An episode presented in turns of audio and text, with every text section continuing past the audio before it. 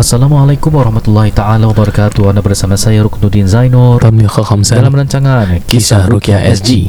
Uh, minta maaf eh pada minggu kali ini mungkin uh, upload lambat sikit uh, kerana sekarang bersama kita ialah Haji Tam. Eh. Ustaz Tam baru balik daripada umrah. Jadi uh, alhamdulillah walaupun lambat tetap kita akan rekod demi uh, para pendengar sekalian dan para pendengar setia Kisah Rukia SG. Terima kasih diucapkan kepada anda kerana memberikan support yang begitu banyak eh. Uh, jadi tapi kita ada berita sedih kerana KRZ akan tutup. Eh, Eh salah. Bukan.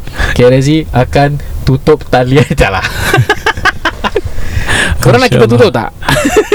Janganlah sedih lah Kita, Ya, ya. kita ramai Pendengar kita Ya. Pendengar setia kita sampai ke hari ini Kita Hmm. nampak The numbers reflected In our analytics Ya. Alhamdulillah um, Banyak uh, Ada sahabat-sahabat daripada Malaysia Ya. Ada daripada Brunei Hmm. Australia Indonesia.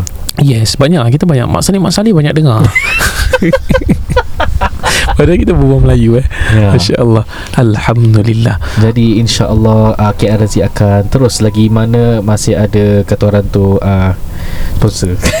Sponsor, Kalau maksudnya kalau tak ada rezeki. sponsor insya-Allah pun kita akan teruskan Ah, eh. Selagi ada rezeki Ada masa Ada kesihatan InsyaAllah Hmm. Dan kita haraplah Ruqyah ni Satu hari di Singapura Jadi benda yang normal Untuk Ya. orang faham Ya. Ah, Means satu hari kita dah meninggal ke Kita dah Ya. tak ada Kita dah Satu tua ke ilmu yang bukan disembunyi-sembunyikan. yes. Kenapa kita tidak biar ti- tidak mahu membiarkan eh keperdukunan itu berleluasa dikenali oleh ramai pihak tetapi bab ruqyah tak ada orang tahu. Hmm. Hmm. kita nak macam gitulah. Ya. Ya. Correct Pada pendengar KRZ insya-Allah Okey, eh jap. Oh, ya. Teka-teki bukan? Okay Kenapa uh, Okay Kalau contoh uh, ke, Apa makanan kegemaran Dukun Makanan kegemaran dukun. uh, Cakap je tak tahu Okay, tak tahu. Mesti repeat oh jawapan dia ni. Buah duku Okay tak kelakar Sorry sorry Para Okey. pendengar KRZ. okay, Sorry sorry Baru dengan KLJ diharapkan dah terukir suman buat anda eh. Jangan lupa follow IG kita Kita uh, upload reels Kita ada upload doa-doa Nasihat Kongsi Ya. hadis Kongsi doa Mm-mm. Dan uh, apa-apa info InsyaAllah kita akan beritahu kepada anda Episod kepada kali ini Ditaja oleh tim NNM. Terima kasih ucapkan kepada mereka InsyaAllah pada pertengahan episod Kita dengarkan sepatah dua kata Daripada penaja kita pada hari ini Tajuk pada hari ini Shady Ustaz Eh jap uh, Okay sebelum Syedi kita berbual tentang Syedi Ustaz. Hmm. uh, Lupa nak bagi tahu Kisah Rukia Ya. Aziz ada uh, TikTok sebenarnya. Oh nanti aku tahu uh, TikTok yang ada yang kita tak update-update sampai sekarang. Tapi kita ada satu video je. Ya. Uh, Jadi boleh follow Kisah Rukia Aziz kat TikTok. InsyaAllah bah, pada, pada masa mendatang kita akan upload banyak konten lah. Ya, yeah, IG Reels, TikToks and YouTube. And insyaAllah um, Kita will go Move forward insyaAllah Ya. So tajuk pada kali ini ialah uh, dah TikTok ni sekarang ada 355 followers je. Kita aim Alhamdulillah. 10,000 followers. Can you Amin. do it? Please Amin. share Please share guys. Ya. InsyaAllah. Ya. Okay Tajuk pada kali ini ialah A Shady Ustaz. Ha, Ni Daripada kiriman Daripada pendengar setia KRSD Dia ceritakan Ya. tentang pengalaman dia lah. Ni Hmm. Ustaz ni shady. I'm Slim Shady Yes I'm Dari Shady Who you. Are the Slim Shady We're just Sima Telling him What Dari Slim Shady Please stand Stand up Okay. Please stand up. Eh, Okay. Mana saya dengar Eminem ni semua? Tak boleh tau. Tak boleh eh? Tak macam mana aku tahu tu Eminem? Tak. Senang tak tahu tu Eminem? Eh Eminem coklat Mari insyaAllah okay. Kisah yang pertama akan disampaikan Ya. kepada uh, Daripada Ustaz Tam. Dipersilakan Assalamualaikum Ustaz KRSG Please keep me as anonymous And I would like to share my experience with a Shady Ustaz. Shady. Yes. I was introduced to him by a friend As I was going through some emotional issues And I was told that he has strong kashaf Oh. And can tell your problems at first glance. Oh I've never had any experience with uh, such consultation with an ustaz for such issues, and this was my first time. He first asked me for my name and my mother's name, Oh common eh, and began reading some stuffs of a book and started telling me some of the issues that I'm facing right now. Of course, being a first timer, I was surprised and impressed. He just gave me a surah to read, and I went back home. Few months later, I went to him on my own for another things that I want to clarify. He then asked me for my mom's name again and sorry, and the guy I was uh, sorry, Emotionally involved with eh? uh-uh. Few months later, I went to him on my own for another things that I want to clarify. He again asked me for my mother's name and the guy I was emotionally involved with. Okay, and I was going there with an intention that he will give me some advices ataupun nasihat lah, Hmm. or maybe some ayat to strengthen myself. But then he advised me to pursue. Few months later, I went to him on my own for another thing that I want to clarify. Then he again asked me for my mother's name and the guy that I was emotionally involved with. Okay? And of course lah, saya pergi jumpa dia tu with an intention that he will give me some nasihat or some ayat to strengthen myself. Okay? Kemudian, but he then advised me to pursue these men and gave me a list of Allah's names to recite after each prayer.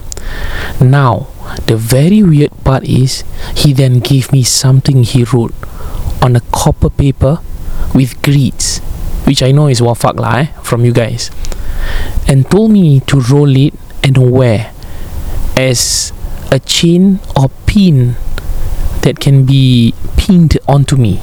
Okay, faham eh semua?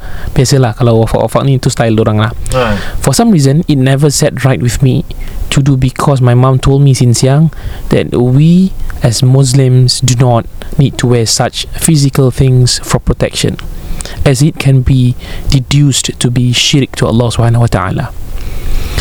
But I still kept the paper with me, and now, to top of all the weirdness, he asked me to kiss him Astaghfirullahalazim. Okay, jap. One more time, eh? Okay. Now, to top of all the weirdness, he asked me to kiss him at the end of the session. Then I was taken aback. Huh? And he pointed to his lips, pouting. I said no, and I thanked him and walked off, and never went back him, and never went back to him again. Mind you that his wife and his kid was near us, and he is very innocent looking old man, around 60 plus. Aduh, dia minta cium eh. Minta kiss eh? Ni macam kiss, macam kiss dulu yang si ni Cerita dulu. story. Ya, Ha. story. I have since okay I have since then burned the copper paper and realized that I almost fell into shirk all because of what I thought was a heartbreak okay dia pergi jumpa because of a certain uh, Emotional emotional, issues, turmoil lah eh.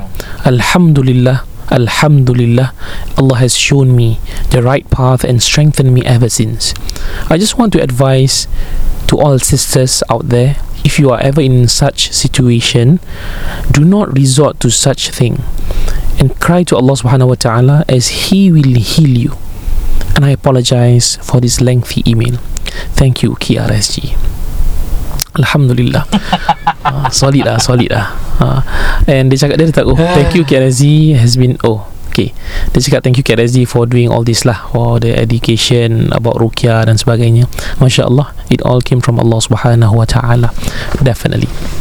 Mana tak tahu nak cakap apa lah. Yang nak kiss ni But serious first and foremost, first and foremost, you remember eh, penggunaan kalimah ustaz di Singapura ni very uh, important. Kerana setiap asatiza yang ada akan berdaftar under ARS eh Asatiza Recognition Scheme atau you kalau nak check nama asatiza tu ada di Singapura ataupun tidak Ya. you pergi dekat website MUIS dan cari ARS directory ARS directory so Hmm. bila you klik kat situ you tak nama Tamliha ke Ruknudin ke akan keluar sama ada asatiza ni jenis apa T1 ke T2 ke apa dan apa yang diterangkan lah. Kalau T1 tu asatiza yang boleh berceramah secara bebas. Kalau T2 asatiza yang boleh hanya mengajar Al-Quran. Itu that's a few examples of ARS lah. So persoalan sama ada ini ustaz ataupun tidak? Nama tak diberi kita pun tak tahu. Cuma kita hanya membawa nama tu disebabkan kiriman daripada pendengar KRSG Mhm. Okay Satu Nombor dua. You guys dah lama dengan kita beratus episod. You rasa ni legit tak legit? Minta cium ni apa hal! Sorry Kita bukan ketawakan Lady ni jadi mangsa Ya Tidak. no no no. Aku ketahukan si Ah betul. Si- J- Jangan salah faham. Yang si perawat tua ni minta cium. Minta kiss eh. Tak masalahnya um, perawat shady tu So kat Hmm. sebelah dia ada isteri dengan anak dia. Eh boleh minta Astagfirullahaladzim sister muda ni untuk cium dia eh? And I remember Episod lepas pun ada lah Sama juga sih. Mana? uh, Episod lepas Ada satu perawat ni pun minta cium. Ana recall balik cerita hantar Ni, ini confirm dukun Okay ha, Dia pakai cara apa? Lepas tu jumpa orang ni Dia dua kali rawat Tiga kali rawat Lepas tu dia Hmm. minta, minta cium. Aku dah kenapa lah Adik ni Ya Allah. Agaknya dia nak try ilmu dia kot. Okay Dia dah try ilmu eh. Eh ni Ha. kalau pengasih ni Works ni minta cium ni Mesti dapat, Dapat ni Mesti dapat ni. Astaghfirullahaladzim. Dia minta-minta cium Kasih. Penumbuk. Biar bogi gigi dia Eh tapi minta cium ni dah lain lah. Dah salah lah. I mean kita jangan cakap pasal agama pun. Agama terang-terang memang salah lah. Secara Ah. etika pun Mana-mana services yang you consult Minta cium Benda kenapa? Ya I mean Okay. Kalau contoh benda tu maksiat Benda tu di luar Itu antara you dengan Allah kan Faham tak? Tapi ini rukyah kan? Takkan Mana ada rukyah minta cium eh? Tak even kalau bukan rukyah pun lah. Okay Let's say doktor. Ha. Doktor dentist eh? Dentist dah bersihkan gigi kau Ah, you need to pay Kiss me. Kau pun pelik kan? Betul tak?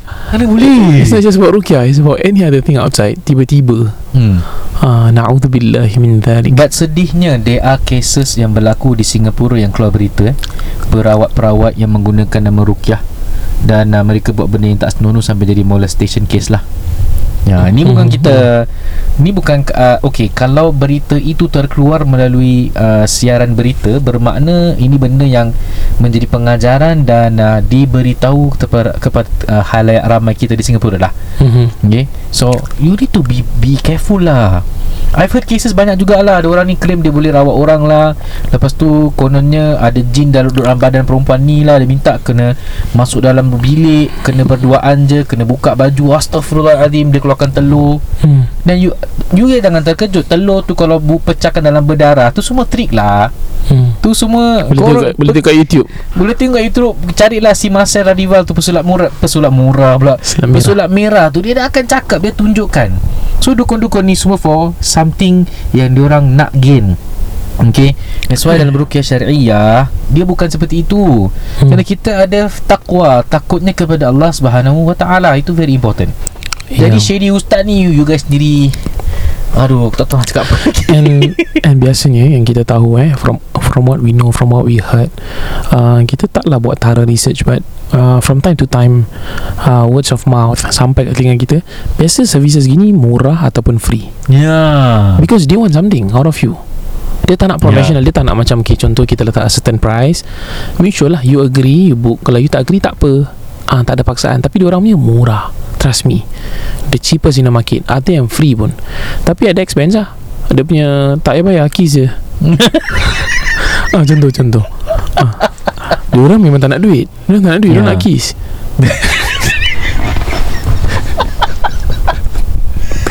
Although kita ketawa para para para pendengar KLZ This is a serious stuff This eh. is- this is Ini serious. kalau kalau report polis Kau siap sini ah, Ni main-main Ni boleh jadi polis case eh. And kita remember Sister ni dengan kita semua Kita family KRSG Kita bukan ketahukan sister ni. Ya. This shady ustaz Is out there hmm, He's, out, there, guys. Is out there. Clue dia 60 years old lah Dan ada ini ha, Make sure dia jangan sentuh KRSG and family. Okay Kalau Ya. dia sentuh your family You settlekan Okay you do what's best for your family. Yalah yalah. Ha, I mean KRSG Kita bukan superman lah Nak tangkap orang ni semua. Kita tak ada authority pun to do that But hmm. due diligence as a Singaporean Kalau you Singaporean lah Kalau berlaku di Malaysia As a Malaysian Di Indonesia as Indonesian Do something Okay Untuk menjaga masyarakat kita.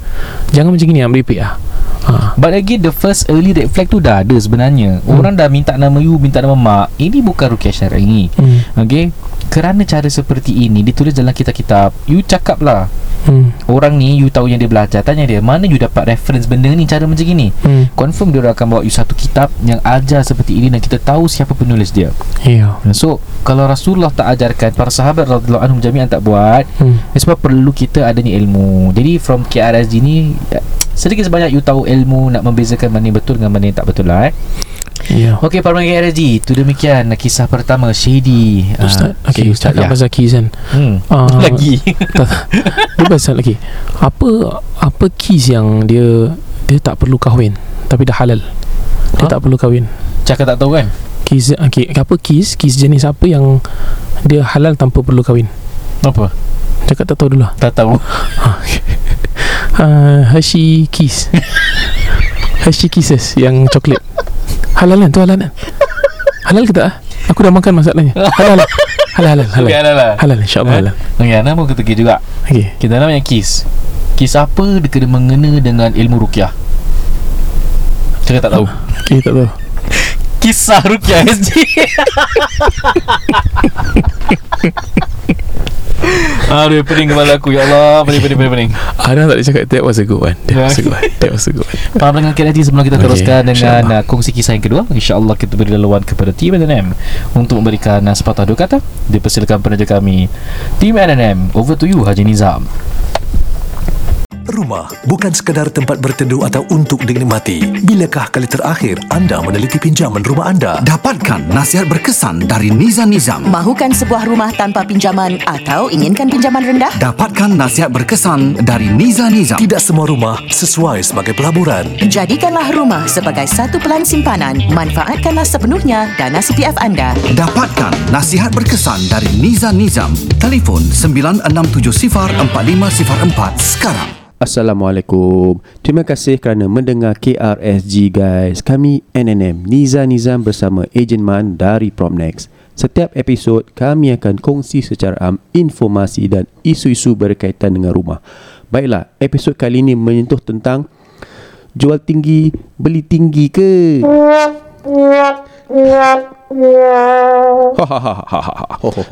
Baiklah para para pendengar KRSG betul ke jual tinggi beli tinggi? We are talking about HDB today eh. Mm-hmm. Uh, banyak yang kita telah kendalikan secara am eh yang uh, pendapat atau perception uh, para penjual ni kadang-kadang berbeza eh. Yeah. Tapi saya nak uh, make reference to one article eh di mana baru-baru ini? Di Business Times eh? Business Time Kalau anda Hmm, nak, nak tu? uh, Hari Jumaat 6 Januari 2023 HDB resale prices up 0.2% in December The lowest gain in 30 months. So Apakah uh, hala tuju uh, pasaran jualan semula HDB Jika kita dapat tahu yang Disember ni harga pun Peningkatan harga hanya 0.2% So Mansur awak rasa Januari, Februari peningkatan akan 0 point something ataupun akan naik ataupun negatif? Ha.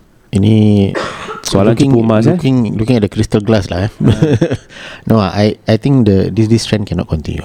Correct. I mean, uh, today HDB price from uh, from the ground. This is we are talking not not, not just about facts or, or figures. We're talking about experience on the ground. Eh, Yeah. di mana kita dapat rasa secara getarannya dan debarannya di di on the ground yang uh, harga telah normalize. Yes. Ya.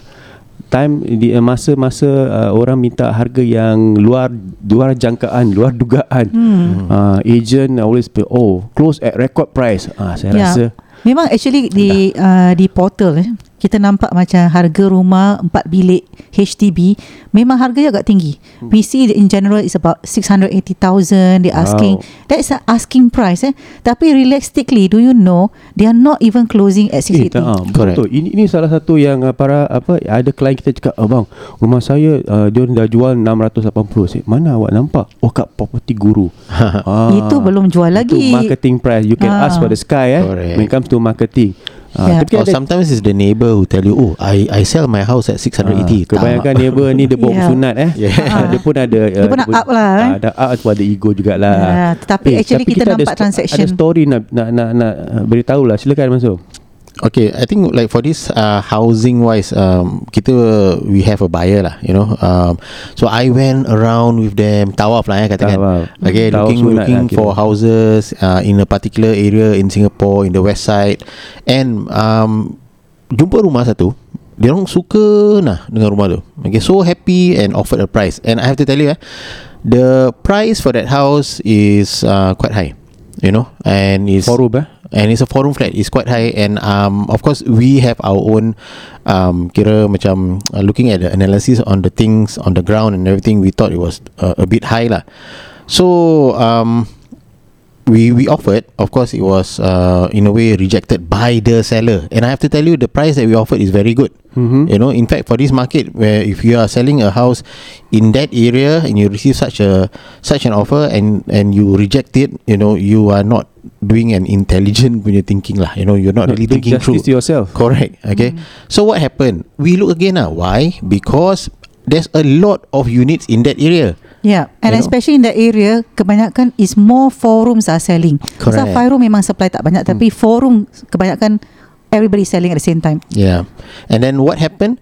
We managed to find a unit which is on a higher floor and selling at a much lower price. So alhamdulillah, it's it's you know uh, uh, uh, very good for the buyer. Yes, it's opportunity. Yeah, but it's true analysis eh guys. It's not just about oh nasib eh. Hmm. Bukan takdir eh. Yeah, nasib, actually, eh. it, I would say some people may call it coincidence. Mm. Tapi here, what we observe is, if you are ready, that window of opportunity will just come and appear, and then you can Correct. snap. Yes. Kalau you tak ready, macam mana you nak snap? Correct. Talking about readiness, Uh-uh. how NNM work is when we when we sell your unit, we know what you can buy already through our intense intense what comprehensive calculation And preparation that we have made for and the also sellers. we make sure you can loan how much you can loan your Yeah. HL is ready. Semua Jadi homework kita dah buat. ah, apa yang anda boleh beli and what is your maximum budget. Yeah. Jadi kita tak boleh lari daripada apa tu uh, kenyataan yang kita tak boleh beli beyond certain price. Correct. That's why the buyer was able to make a snap decision Yeah. to to choose that house.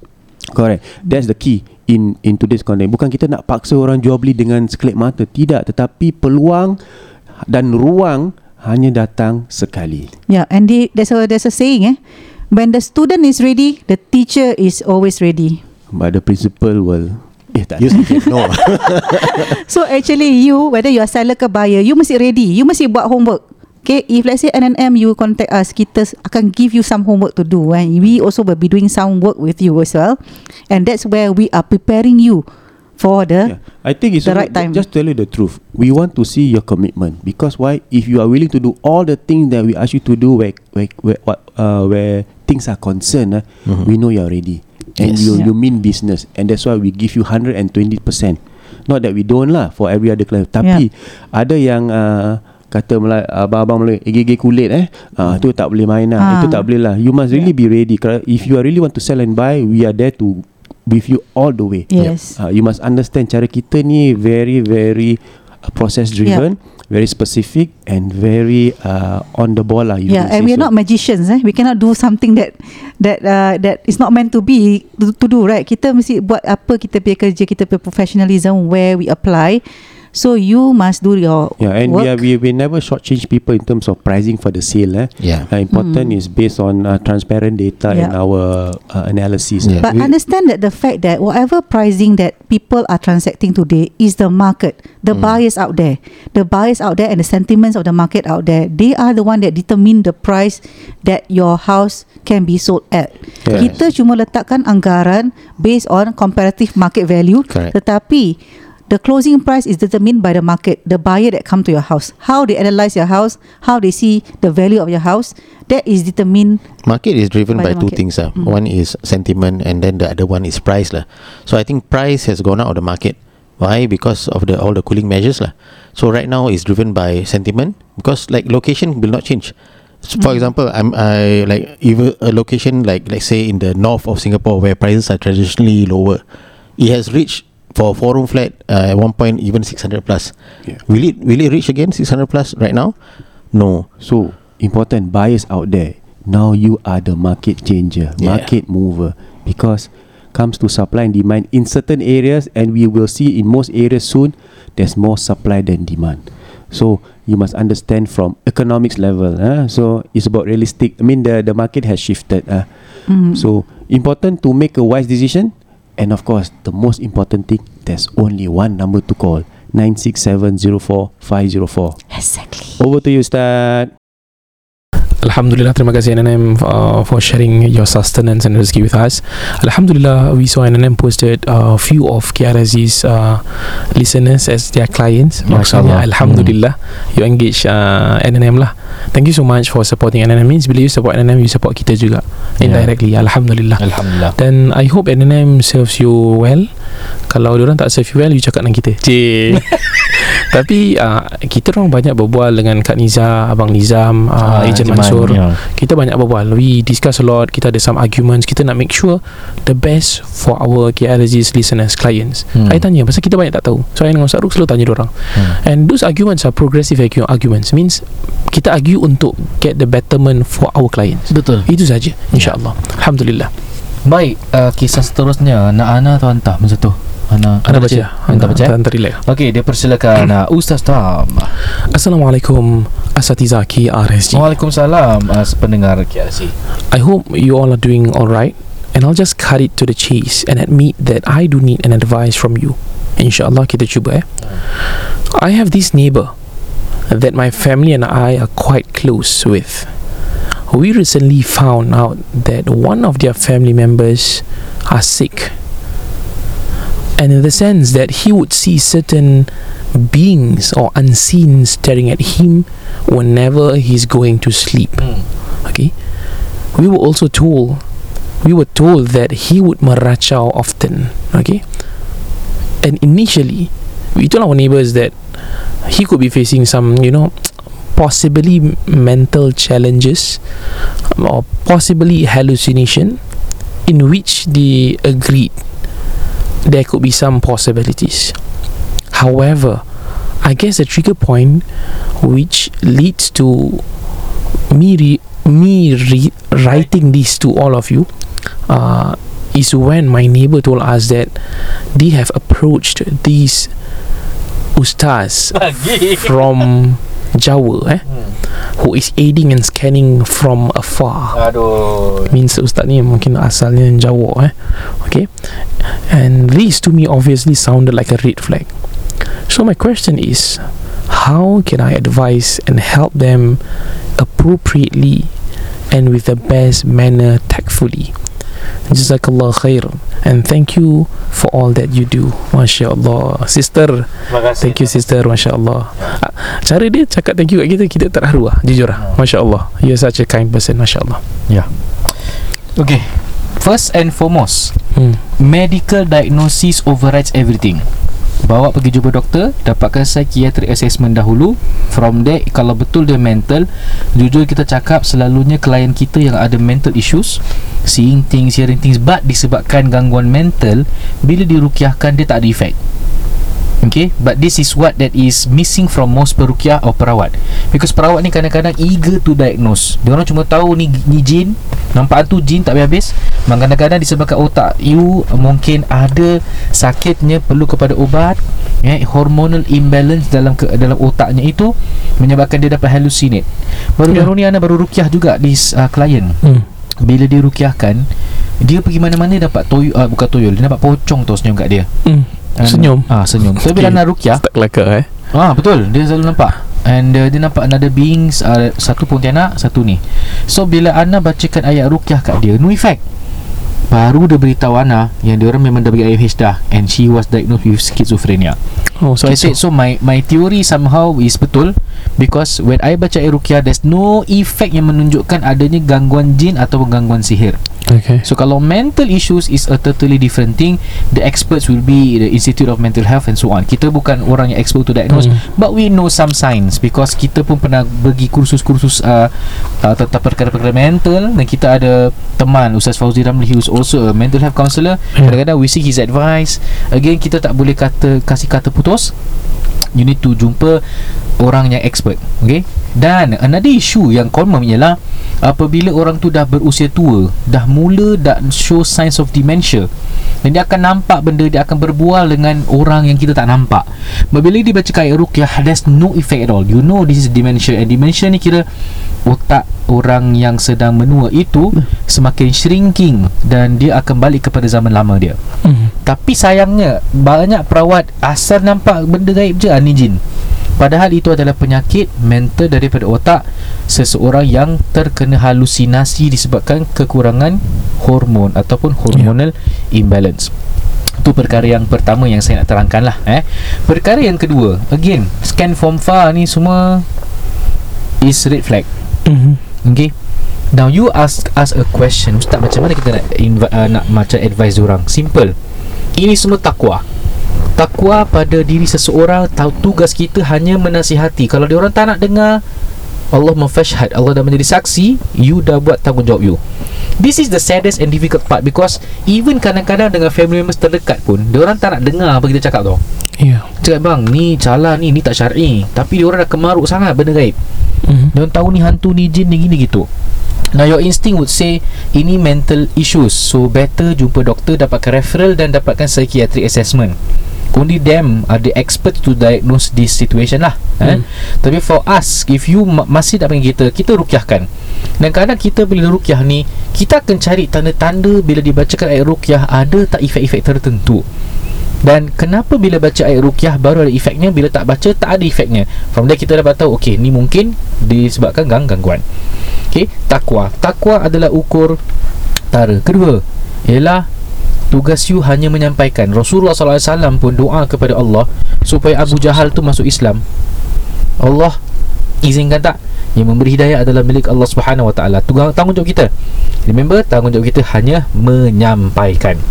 Okay? So advice dengan cara terbaik bilang Okay dalam rukyah yang syar'i uh, Ustaz from fast scan-scan ni semua Tidak cara yang tidak syar'i Hanya dengan Al-Quran Itulah kesedaran nombor tiga Iaitu Bila you tahu Al-Quran adalah segala-galanya Kerana dalam ilmu benda-benda gaib ini Rasulullah pun dah amalkan dah Para sahabat pun dah buat dah Hmm. Kenapa tak yakin kepada Quran? Kenapa yakin dengan perawat-perawat yang buat cara-cara mistikal-mistikal seperti ini?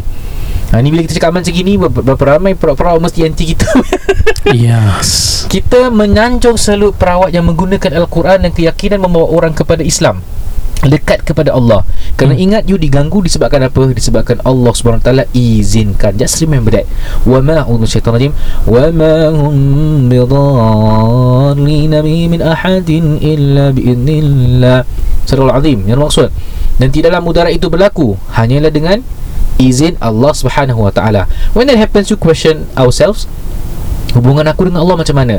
Nah rata-rata orang yang kadang-kadang Tertinggal solatnya Adalah Allah uji sebenarnya eh. Sampai you terkena gangguan ini Supaya you mencari pencipta you Iaitu Allah subhanahu wa ta'ala. Itu komen saya.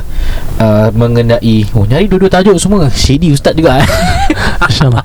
Uh, Saya nak tambah sikit. Tadi kan kita sebut pasal uh, Ustaz dari Jawa. Um, Dan being said Doesn't mean Semua ustaz dah berjawab macam tu Tak? No no no no. Uh, Ramai je orang-orang soleh Kat sana kita tahu.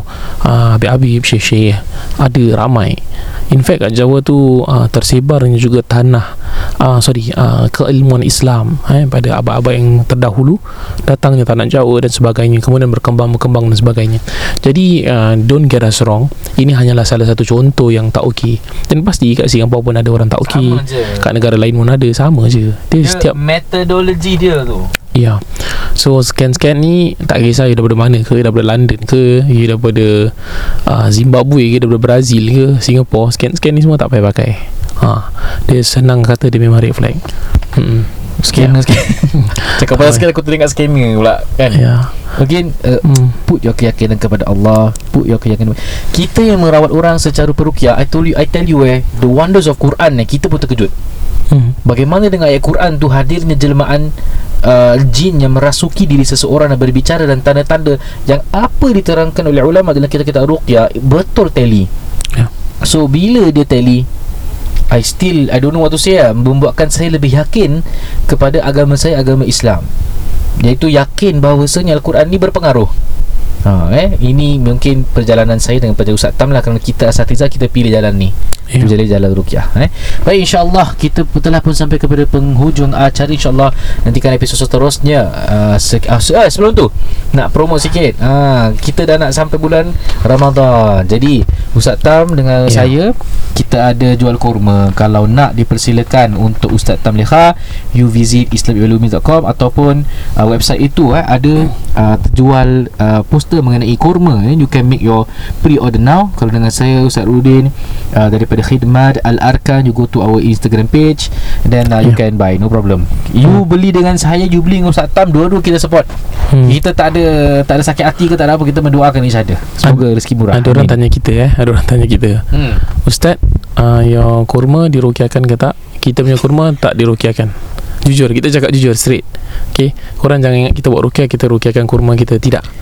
Ha, Kita berpegang pada hadis Yang kita tahu. Ha, Ajuah tu memang ada kebaikan dia eh, Untuk merawat. Ha, ya, perkara-perkara sihir. yang ada khususiat Hmm. ataupun uh, kelebihan-kelebihan tertentu yang Rasul dah acknowledge Mm-mm. so kita tak perlu uh, kita mengambil pandangan tak dirukyahkan lah Hmm, kita Contohnya air zam-zam Air zam-zam pun tak ada, tak perlu dirukyahkan Ajwa memang Rasulullah pernah sebut Dibaca uh, dimakan tujuh biji sehari Dijauhkan daripada sihir uh, Pasti ada uh, kelebihannya lah eh Ya, I mean kita ambil on a safer route. Uh, mungkin ada pandangan lain.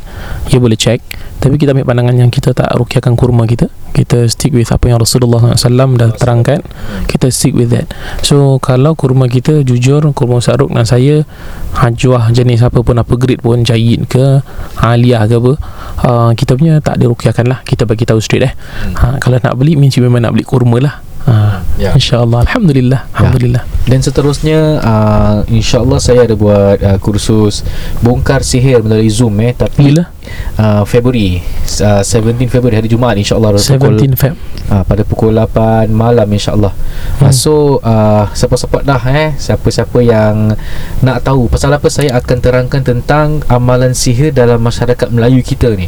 Ya. Ah, jadi ada beberapa example buku yang saya akan share ten- yang menerangkan tentang perkara sihir. Tapi kalau anda dengar dah dia dah lepas 17 Februari maknanya dah tak ada lah. Ya, jadi hmm. kalau pendengar KRSZ yang you ada masa 17 Feb ni you boleh register uh, get a place untuk belajar lah. So ruqyah ni dia bukan baca-baca-baca tapi tak tahu. Kadang kita perlu tahu juga tentang sihir. Jadi kita senang nak orang kata nullify, to identify, to rectify. Ha, ni cara-caranya lah. Uh, Saruk ni dia banyak baca kitab-kitab ni, dia banyak kenalan juga. It's good to learn. Ha, saya kalau sihir saya tanya Saruk. Ha, kalau saya tak sure je saya tanya. Simple. Ataupun senang kita tanya bobo-bobo lah. Ha, tapi you kena ada kontak dengan orang. Kita ada kontak beberapa lah. Ya. Ada bomo-bomo baik dengan kita orang. dah taubat dah. Ha, dah taubat. Kita tak cakap dukun eh, kita cakap bomo. Hmm. Ha, so dia orang dah relax. Dia orang cuma nak clear stock je. baik pakcik-pakcik tu. Ha, itulah ya. Dan uh, insya-Allah uh, jangan lupa uh, subscribe kepada YouTube channel kita. YouTube channel. Kalau yang dengar ni sekarang pergi kat YouTube just subscribe eh. Uh, Hmm, kerana it means a lot to us dan uh, insya-Allah kita akan uh, insya-Allah in the making reels untuk IG reels dan juga uh, TikTok lah seperti tadi eh. Hmm. Dan Ustaz Tam Anta ada future plans Silakan Ah, saya punya travel agency nama ummi.travel. Um, uh, kita insyaallah saya tengah liaising dengan uh, hotels dekat sana. We try to get one of the best hotels lah kita cuba. Because kalau hotel sembarang ni uh, sorry lah Pak Arab ni kan banyak scam ke kita kena bayar untuk jemaah kita. Nanti tak ada tiba-tiba sampai Jadi lain, ada eh? hotel. Ah. so banyak travel agency terperangkap juga. So we try our very best. Kalau kisah KZ you setia bersama kita satu hari nak pergi umrah bersama I will try to do it by end of this year bulan 12 ataupun 2024 January means under my own ha, saya tak ikut orang lain lah tapi insyaAllah doakan uh, package price kita sederhana tak mahal sangat tak murah sangat insyaAllah ya yeah. Okay dan uh, begitu juga saya pun ada future plans Tapi saya buka buka buka bukan buka travel agency lah. Hmm. Ada travel agency panggil untuk buat umrah sama-sama. Nanti insya-Allah kalau dah announce nanti saya uh, announce through Kisah Dekat SG. This is the platform for me Ustaz Tam kita ada business ideas yang sama uh, walaupun different companies kita support each other kita nak macam gitu healthy competition Yes, so Ah, saya dengan Ustaz Ruk kita akan buka apa ni uh, kita akan jual bakso dekat Suntec ataupun Expo kalau ada event-event. Ah, kalau korang tak sebab KLZ kita Nanti jual orang- bakso. Ada orang ingat betul Nanti orang ingat Ada orang ingat betul tau nanti Oh tak tadi kita Ya, gurau. Bakso KLZ ya Bakso yang telah dirukiahkan Bakso kami uh, dirukyahkan eh. Makan insya-Allah.